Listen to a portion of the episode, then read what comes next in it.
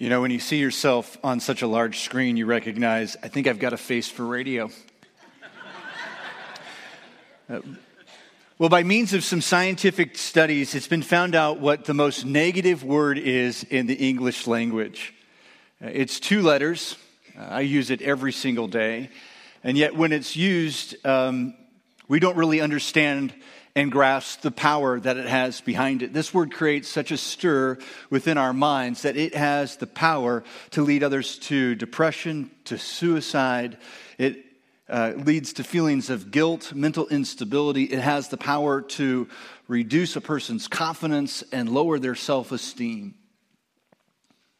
The sinister word is the word no. You, have used the word and, and, we thought nothing about it. I've done the same. I've, I've used this word as a parent and I've strung it together. No, no, no, no, no, no, no, no, no. When I, oh, my poor kid's mental instability now, right? The damage that I've done to their innocent brains. So you search the internet and you'll just discover, though, article after instructional article on how to say no with actually not saying the word no. Like there's other phrases. We, we've, we have not really thought of this as a derogatory word, but, but it's in the way that we use it. And so we have taken this powerfully negative word and we've found in certain situations not to use it and to readjust our language. For example, did I get accepted to the college I wanted? Well, the letter came back. We're sorry to inform you, your application has been de- denied. No, you, you didn't get in. Sir, after restructuring, will I still have a job with the company? Well, some jobs will be kept, but we will be downsizing next year. No, you're not going to have a job. Will you go out with me? Let's be friends. No, she's not going out with you. Did the St. Louis Cardinals make the playoffs this year? They came up short and lost the division to the Cubs. No, they didn't make it to the playoffs. No is intimately connected with rejection. And there is nobody that likes to be rejected. So if no is the most negative word in the English vocabulary, what do you think is the most positive word in the English language? Well, it's the word yes. Did I did I get accepted to college? Yes, register next semester. Sir, well, I have a job next year. Yes, you will. Will you marry me? Yes. Did the Cubs lose to the Dodgers in the playoffs? Yes, they did. Let me just clarify that saying no isn't always wrong and saying yes isn't always right. And I just point that study out to you so that we will recognize that our words have weight. Last week we were challenged to be peacemakers. Christ's followers are peacemakers. And we were advised to be careful with our words. Once they're said, they can be forgiven, but they can't be forgotten. And our words have the power to destroy relationships. They have the power to restore relationships. They have the power to propel someone to higher heights, and they have the power to pull someone to deeper depths. But I want, but I want to be known as an encourager. I want to be someone that is welcomed into a conversation because I'm a delight when I speak and to have around. I want to talk more like Jesus. I want to encourage more like Jesus. I want to be like Jesus. I want to be the somebody who makes everybody feel like a somebody. In order for me to be the me I want to be, I've got to have control over my tongue. I've got to choose my words wisely because my words have weight. Turn with me to James chapter 3 in the Bible the chair rack in front of you is page 978. Let's look through some of these wonderful metaphors that James gives. James is the half brother of Jesus, and he came to faith after Christ was crucified and ascended into heaven. And then he recognized, wow, he really was the Son of God. And James chapter 3, he is struggling with a church that is divided between rich and poor and all sorts of other uh, group types. And James is having a real challenge with getting them to be a unified body. They're using their words to wound each other. James chapter 3, verse 2. Anyone who is never at fault in what they say is perfect and able to keep their whole body in check. If you can just say the right things, you'll be a perfect person. When we put bits into the mouths of horses to make them obey us, we can turn the whole animal Or take ships as an example. Although they're so large and driven by strong winds, they are steered by a very small rudder whenever the pilot wants to go. Likewise, the tongue is a small part of the body, but it makes great boasts. Consider what a forest is set on fire by a small spark. The tongue is also a fire, a world of evil among the parts of the body. It corrupts the whole body, sets the whole course of one's life on fire, and it itself is set on fire by hell. All kinds of animals, birds, reptiles, and sea creatures are being tamed and have been tamed by mankind, but no human being can tame the tongue. It is a restless evil, full of deadly poison. And James looks at the tongue, and I think he writes with a level of frustration in his own life, as if to say, Brothers, sisters, I can't get a hold of my tongue. None of us can get a hold of it. And he makes it clear if we can control our tongue, we can control our lives, we can control ourselves. And he uses three distinct metaphors to paint the picture for us that our, our tongue, my tongue is small, but it is disproportionately powerful. Let's look at the three metaphors. My tongue is a bit. You know, a strong horse is controlled by something that is small as a bit and a bridle. Now, I'm told that as that bit goes into the horse's mouth, it goes over the top of the horse's tongue. It doesn't gag the horse, it doesn't hurt the animal, but it serves as a way to control that mighty beast. And James pointed out that if a rider wants to have control over the horse, the bit goes over the tongue and gives the rider control over the horse's complete strength. Now, what if you had control over your tongue? What if you didn't lose your cool or say some things that you wished you never would have said? What if you spoke only words of affirmation, positive words? What if you had a rein on your tongue, a bit in your mouth to control your words? Uh, before James spoke about the disproportionate power of our tongue, he wrote these words in James chapter 1. Those who consider themselves religious and yet do not keep a tight rein on their tongue deceive themselves, and the religion is worthless. And James uses the word religion not as we would know it today, but as he would know it back then. A term which is to say that there are things in life that are set apart for God. There are holy and reverent things. This is not a systematic way to worship God. This was about being Christ like. And so James is actually saying if you want to be Christ like, then start having a rein on your tongue. Put the bit and bridle on.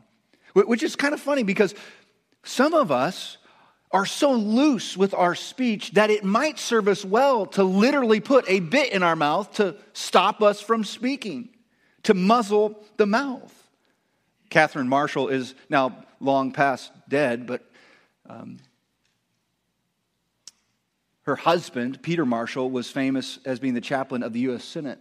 So Catherine didn't get quite the attention that she should have, but she was one that was quite a notorious figure in the faith. She had recognized as she got older in life that her words were becoming negative and she was becoming grumpy and wouldn't have anything nice to say. So she decided she decided that for 30 days she wouldn't speak unless she had something nice to say. She found out two things about herself in those 30 days. She said, one, she didn't have too many nice things to say, so she didn't talk very much.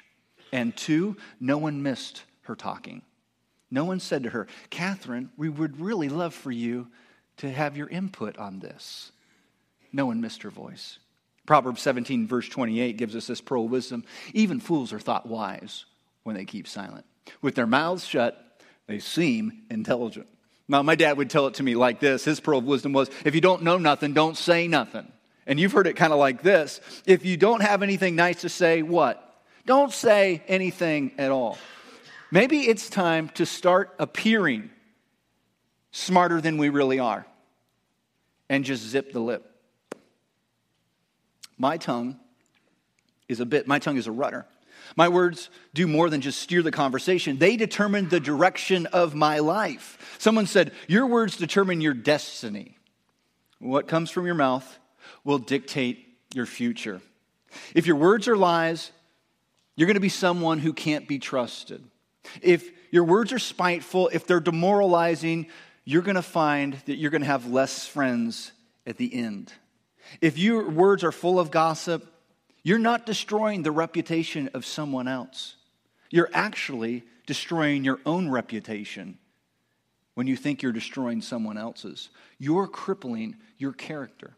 The book of Proverbs, chapter 20, tells us gossip betrays a confidence. So avoid anyone who talks too much. Friends, there is probably no quicker way to lose your integrity and to lose your character and then when you gossip. We're all guilty of it. Let's just stop it because it is killing our witness when we do it. This is not, I don't think, the label that you want to wear, the gossip. Your words determine the direction of your life. They become a rudder to you. Your tongue, my tongue, is a rudder. My tongue more, does more than just steer the conversation, and it does more than just determine the course of my life. It determines the direction of the life of others that I speak into. This past summer, I was sent a thank you letter in the mail from a minister who had credited me as being the reason for going into full time ministry. Now, that shocked me because I couldn't remember who this guy was, so I looked him up real quick on social media, and I still couldn't remember him. And so I called somebody else and they said, No, it's this guy that you met at camp a few years ago. And I remember then. The conversation we had late at night, we were shooting baskets as the campers were in bed, and it was a very casual conversation. And I talked to him about the ministry. I didn't think anything about it, but he did. I couldn't remember the words, but he couldn't forget them and I made a positive difference in his life, your words do more than steer the conversation, they determine the course and direction of others. Your words are a bit. Your tongue is a rudder. Your tongue, he says, also is a spark.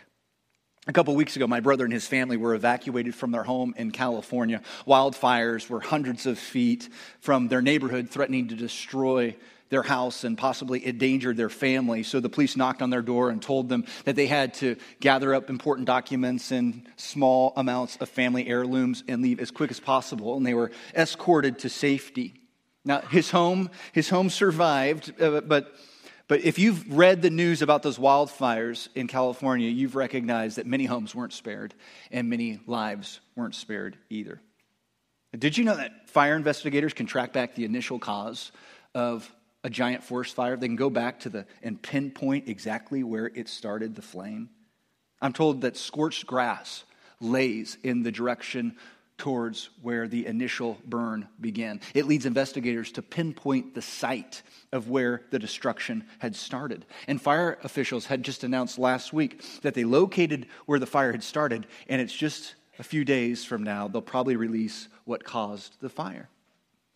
And I bet that if you and I could go back and see some of our relationships where they went south, we would see the grass, scorched earth laying towards our words, our argument, our opinions that were expressed in a negative manner. If, if you wanted to go back and investigate when the marriage started to decline, more than likely it wouldn't be about the example, it'd be more so about your words. The scorched earth would point back to where the words had stung and dug in deep. Just, just a little spark can start a forest fire. Just one little word can wreck a family. Sticks and stones will break your bones, but words will break your heart. My tongue is a spark. What I have to recognize too is my tongue is out of control. Go back to James chapter 3, look at verse 9 with me, because it continues on to talk about the behavior that we have that's expressed through our tongue. With the tongue we praise our Lord and Father, and with it we curse human beings we who have been made in God's likeness. Out of the same mouth come praises and cursing. My brothers and sisters, this should not be. We're in verse 11 now. Can both fresh water and salt water flow from the same spring? My brothers and sisters, can a fig tree bear olives or a grapevine bear figs? Neither can salt produce fresh water. What he's saying is, my tongue is out of control. And what he's doing is, he's confronting us with our inconsistency. He's confronting us with our hypocrisy. He's confronting us with singing praises in here and then getting into our car and blaring songs that praise sin. He's confronting us with praying with our kids before bed, and then seconds later, after the amen, raging out on them in anger. He is pointing out the hypocrisy in us when we sit in small group discussion and we tell about how God is so good in our life, and then after we say amen in prayer, we go on and we, we gossip about someone in the church. He's calling us out for when we breathe one praise to God and then in the next breath we curse his church. Our tongues, we just don't have control of our tongues. They are inconsistent. And here's James' conclusion about our inconsistency with our tongue. He just says, it's because your hearts aren't pure. That's why.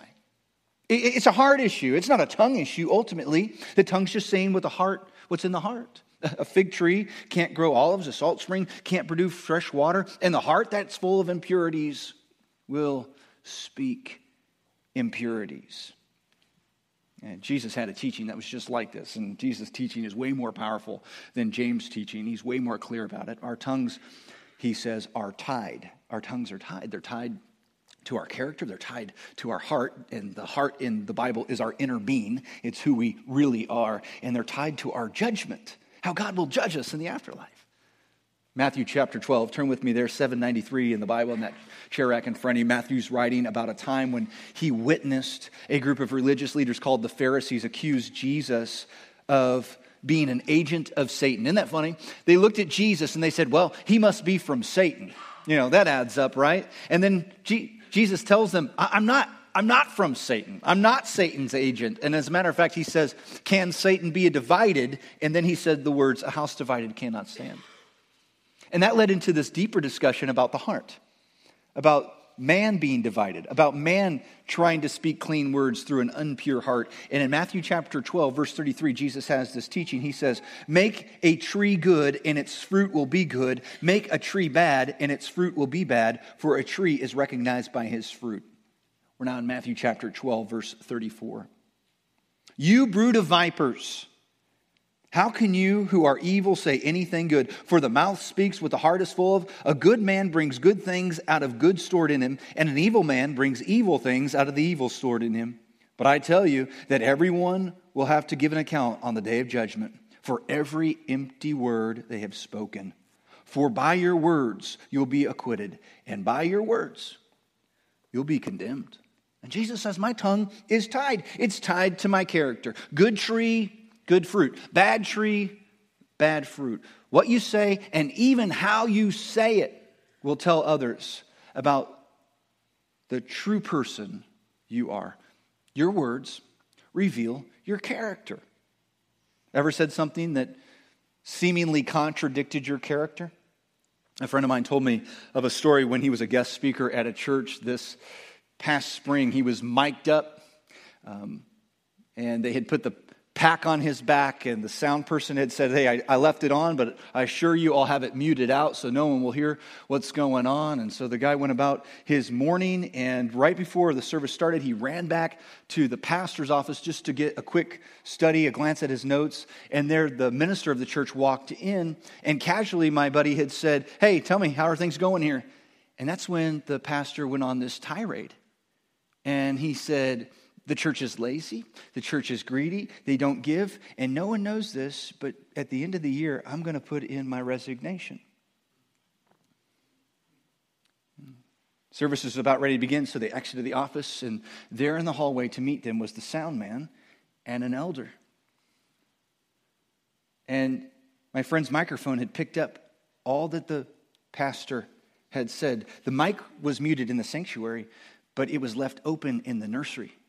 And the volunteers working in the nursery heard the entire conversation, heard everything that their pastor had just expressed about them, and they became unhinged and got the elders together as quickly as possible. And when the service had started, the pastor got up and he tried to put out the wildfire. And he said, Folks, uh, I don't know where that came from. That's not an expression of my heart, that's, that's my frustration talking. No, that was his heart talking.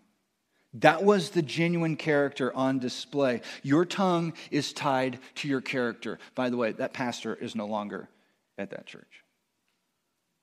My tongue is tied to my character. My tongue is also tied to my heart. Jesus taught the mouth speaks what the heart is full of. And then he talks to the Pharisees and he labels them, you brood of vipers. And what he was getting at was saying, Your words are so poisonous, they're so hazardous, they're so killing, their hearts are polluted. If you ever want to get control of your tongue, you must first control what goes into your heart. Our words come from the overflow of our heart. Okay, when a car pulls out in front of you and you hit your brakes, what's the first words that come out of your mouth? Most likely is, You're an idiot, right? That came from your heart. A few, few weeks ago, uh, Teresa Heidenreich, who goes to our church, darted out in front of me. I slammed on my brakes, brakes and I honked out of anger. It's a good thing I wasn't mic'd up in my car. when you're surprised in fear, what comes from your mouth? When you are overjoyed with delight, what words do you use to express that delight? Whatever they are, they've come from the heart. That's probably the most recognizable way to see what's in your heart. What words leap out when you're scared? What words leap out when you are excited? When parents are worn out and they get angry. You, have ever been there, parents? When you get worn out and angry, and your kids, uh, you, they go to you, and you, you get you you just blast your kids with words. I mean, there's near verbal abuse with words. And later you go back in because you recognize that those words are going to settle into their heart and you don't want that for your kid. And you go back and you apologize. And what do you say? You say, I'm sorry. I didn't mean those words. Dad's just tired. No, you didn't mean those words, but those words bubbled up out of your heart and they hit your kids in the face just as well as your hand would have. Or when you're frustrated with work and you're not getting the hours that you want to get or you need to get, you go back on the shop floor and your words turn bitter and they turn biting towards management. And then the boss calls you in because he's heard the words that you've spoken through the grapevine. And what is, what is it that you say? I'm sorry, I'm, I'm just frustrated, that's all. And it's our attempt to distance our, our, our heart from our words. That's what we're doing. We're, we're attempting to just distance our heart from our words. And when we say things like, I, I can't believe I just said that. that, that's not me. Well, it is us, Jesus says. That's exactly the real you. That's your heart talking. And we say, well, no, no, I, I'm distancing my heart from my words. Or how about when we distance our words from our heart by saying in astonishment, where did that even come from? Like we have this internal conversation. I can't believe I just said that. I don't say things like that. No. Well, it came from your heart. That's the true you. You know, one of the things I've been personally convicted of is what I listen to on the radio. I used to have the radio on all the time when I would drive. I'd listen to talk radio mostly, uh, whether that was just some kind of talk radio in the afternoon or NPR or a comedy show in the morning. And then I realized it wasn't doing anything for me, it was just polluting my mind. Now I use that time more wisely. I try to use that time to talk to God rather than have someone talk at me. And I'm telling you this because some of you wonder where your hurtful words or your sarcastic words or your derogatory words originate from. They come from outside sources. And we need to filter what comes into our ears because they will, they will enter our heart and they'll spill out of the overflow of our heart. You see, if the tap water that is piped to your faucet at home were to come in as brown in color, would you drink it? No, you'd probably immediately call the water department and you demand that they fix it and that they treat the water so that it's fit for consumption. Most, most people would not drink tainted water. But let's say that the water color is removed and it's fit for consumption, but now there is an odor to it and a pungent taste. And you call the water department and they assure you all the tests have been ran, everything is right with the water, it's pure, it's good, and you're not willing, though, to put up with the taste. You're not willing to put up with the smell. And they say, There's nothing we can do. It's to the qualifications that we need it to be to get to your house. And you recognize, I'm going to have to filter my water. I'm going to have to get soft water. I'm going to have to get purifiers. I'm going to have to get filters. And we would take those steps so that we could have good tasting, good smelling water coming into our house. And if we'd go to that length to get good water to drink with and to cook with, why don't we go to extreme lengths as well to filter out the internet content or to filter out what's on television through the cable that comes in streaming? Why don't we go to great lengths to filter out the entertainment that we welcome into our home? Proverbs chapter 4 verse 23 tells us, "Above all guard your heart." Why? For everything you do flows from it. What goes in, friends, is ultimately going to come out. And we wonder where these insensitive, angry, and harsh words come from that seem like so out of character for us. Well, the truth is, they've entered into our ears and they have polluted our heart because many of us are unwilling to filter out the filth that we allow into our minds. Friends, that's the, that's the hard truth. And Jesus reiterated his teaching about the heart and our mouths expressing to people what's actually in it when he said these words the, the words you speak come from the heart. That's what defiles you. The words you speak come from your heart. Your tongue is tied to your heart. Remember, Jesus said, A good man brings good things out of the good store in him, and an evil man brings evil things out of the evil that's stored up in him. My tongue is tied to my heart. It's tied to my character. But Jesus mentions one more, three, one more thing in Matthew chapter 12. My tongue is tied to judgment, my judgment. Look at verse 36 of Matthew 12. Jesus taught it like this He said, but I tell you that everyone will have to give an account on the day of judgment for every empty word they have spoken. For by your words you'll be acquitted, and by your words you'll be condemned.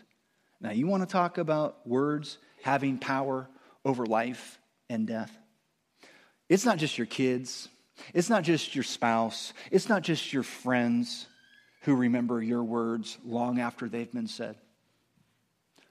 Jesus tells us that our Heavenly Father remembers our words as well. And that is sobering for a guy like me. God's not only going to ask those who are verbal abusers to give an account, He's going to ask you to give an account for your words. That should put us on notice. We speak about 16,000 words a day. That's about 400 million words in a lifetime. I can't remember all the words I said yesterday. I certainly couldn't tell you any of the words I said five years ago. And all I know is that my words have not always been positive. My words have not always been loving, and my words have not always been godly. I have wounded others with my words. I have intentionally angered others with my speech. I have demoralized others with my verbiage. I have allowed my language at times to be coarse, scathing, to be biting. And I have no excuse that I can possibly give to God as to why those words would come out of my mouth, except for the truthful excuse that the prophet Isaiah wrote about himself Woe to me! I'm ruined for I am a man of unclean lips. I've got a polluted heart. And God is going to judge me by my words. There's no hope for this guy. And friends, this is why I need Jesus as my Savior. This is why you do too. One sin or a million sins, we're all in need of a Savior. But one sinful word or 400 million sinful words. We all need a Savior. And friend, I love the promises of God. I, when I feel unworthy, when I think about words, I feel unworthy. And when I feel unworthy, I go back to the promises that God gives to me. This is why it's important to memorize Scripture so that it is in the wellspring of your heart and it can bubble up. Like Scripture, like 1 John chapter 1, verse 9. Uh, but if we confess our sin, He is forgive us sins, and because He can trust God, we can trust God to do what is right. He will cleanse us from all the wrongs we have done. If you just own up to how your words have hurt others and accept God's forgiveness through Jesus Christ, God will forgive you. Last week we had said it's not so much divine to forgive, it's divine to forget. That people don't forget our words, but God has the ability to forget our words. But that can only happen when you come to Jesus and you're pardoned for your crime.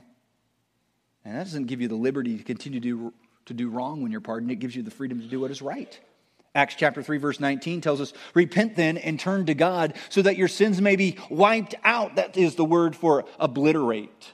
The times of refreshing may come from the Lord. You know, that phrase was used by the scribes who would write down uh, and preserve history on a scroll of papyrus. Papyrus is hard to get, and it wasn't like paper. You just can crumple it up and throw it away. And if there was, it, if, if there was a word that was spelled wrong, if there was a word out of place, if there was something added, they would have to erase the entire papyrus. They'd go to the waters and they would scrub it and wash it clean so that it would get back to its purity. It doesn't matter how much right was on written, if there was one wrong, it would all be scrubbed clean. And when scrubbed clean, then they could write down in perfection the proper words. I don't think I need to apply that to your life. Jesus makes us clean, removing the old words so that new words can be written on our heart. So here's the challenge. Here's the challenge for us today. As Christ followers, the challenge is this choose your words wisely. Once our words are said, they can't be easily taken back. It's like trying to put toothpaste back into the tube after it's been squeezed out. You're, you're going to have to choose your words wisely. And let me give you three quick ways to do that. Let me give you some application. First is to pause. Take a deep breath before you interject any words into the conversation. You're mad? Walk away for a moment, settle yourself down, settle your emotions down so that your words do not create a man made disaster, so that that spark doesn't wipe out the family. It's better to bite your tongue than to having to eat your words later. Make a commitment with yourself to listen more, talk less. You know, the silence between the notes is what makes the music more beautiful. Give your conversations some silence. Don't think that you have to have the last word. Actually, force yourself this week to say, I will not have the last word. The only time you should have the last word in a conversation is to bring a last word of encouragement or to apologize. In the Old Testament book of Psalms, you'll find that there's a word that is located in between the verses of Scripture. It's the word Selah. It means to pause and to reflect, and it is there to encourage the reader that you need to settle down and you need to digest and take a deep breath and meditate on what you just read. Pause for a moment. Don't talk, pause. And I think as we have conversations with other people, we just need to remember say Selah, digest, bring it in. As you go to your next meeting, write on the top of your note page, say Selah. I'm going to pause, I'm going to reflect before I speak. First, pause. The second way to choose your words wisely is to ponder. This is when you talk to your mind before you, before you talk with your tongue.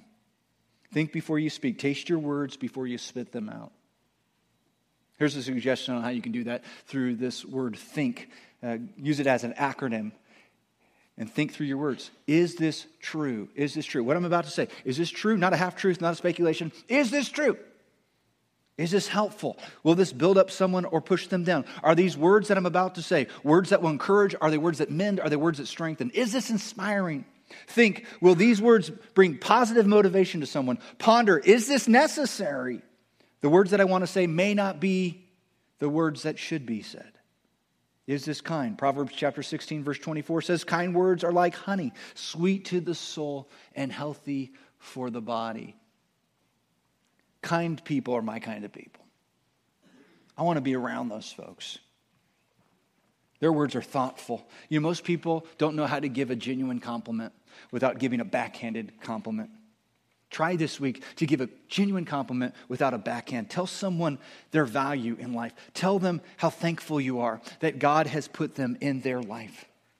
There's the third way to choose your words wisely, and that is to pray. Pray and ask our Lord to create in us a pure heart like the psalmist did. Uh, the heart is the well from which we draw out our words. Ask God like what the psalmist had asked set a guard over my mouth. This should be our prayer. God, God, guard my mouth, set a guard over it, put a gate over top of it. Lord, keep watch over the door of my lips. Friends, if you want to get control over something that you don't have control over, you're going to need help from the one who created it so that he can control it. And if you really want to be wise with your words, then you've got to have a heart change. You've got to let God change your heart today. You start changing your words by allowing God to change your heart. So today, the calls to repent, to come and have your sins obliterated, and to start fresh, to be cleaned, to have those things wiped out so something new can be written on your heart. And you need to use your words today to ask God for that fresh start through Jesus Christ being your Savior. Some of you in this room, you've had abu- abuse verbally thrown on you. You've been called names and it's never gotten off your heart. You've been de- degraded verbally. Someone had said the tongue has no bones, but it's strong enough to break hearts, and you found that out to be true. You need to today use your words, use your words to ask God to not just heal you, but also so that you can release and forgive those that have hurt you Ask God today through your words to heal yourself. Some of you are so brokenhearted that you need God to bring healing. And what we're asking you today is just take time as we sing to pray and say, God, heal me. Well, let's stand together and let's give our lives to Jesus Christ. Let's be fully committed to Him. And let's do that today by taking on the challenge that we'll choose our words wisely.